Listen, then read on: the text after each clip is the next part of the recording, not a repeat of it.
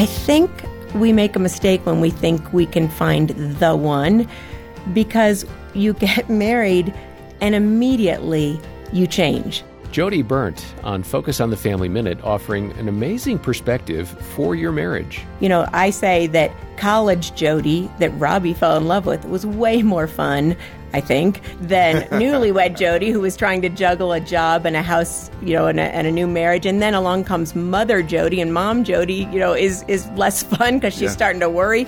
And so I think sometimes um, Stanley Hauerwas is a, um, I don't know, an expert of some kind. I don't know exactly his degree, but he writes that the challenge in marriage is learning to care for the stranger to whom you find yourself married because you do wake up sometimes mm. and say, wow, you know, you've changed, I've changed, we're all changing. You can hear more insights from Jodie about loving your spouse through changing seasons at FamilyMinute.org.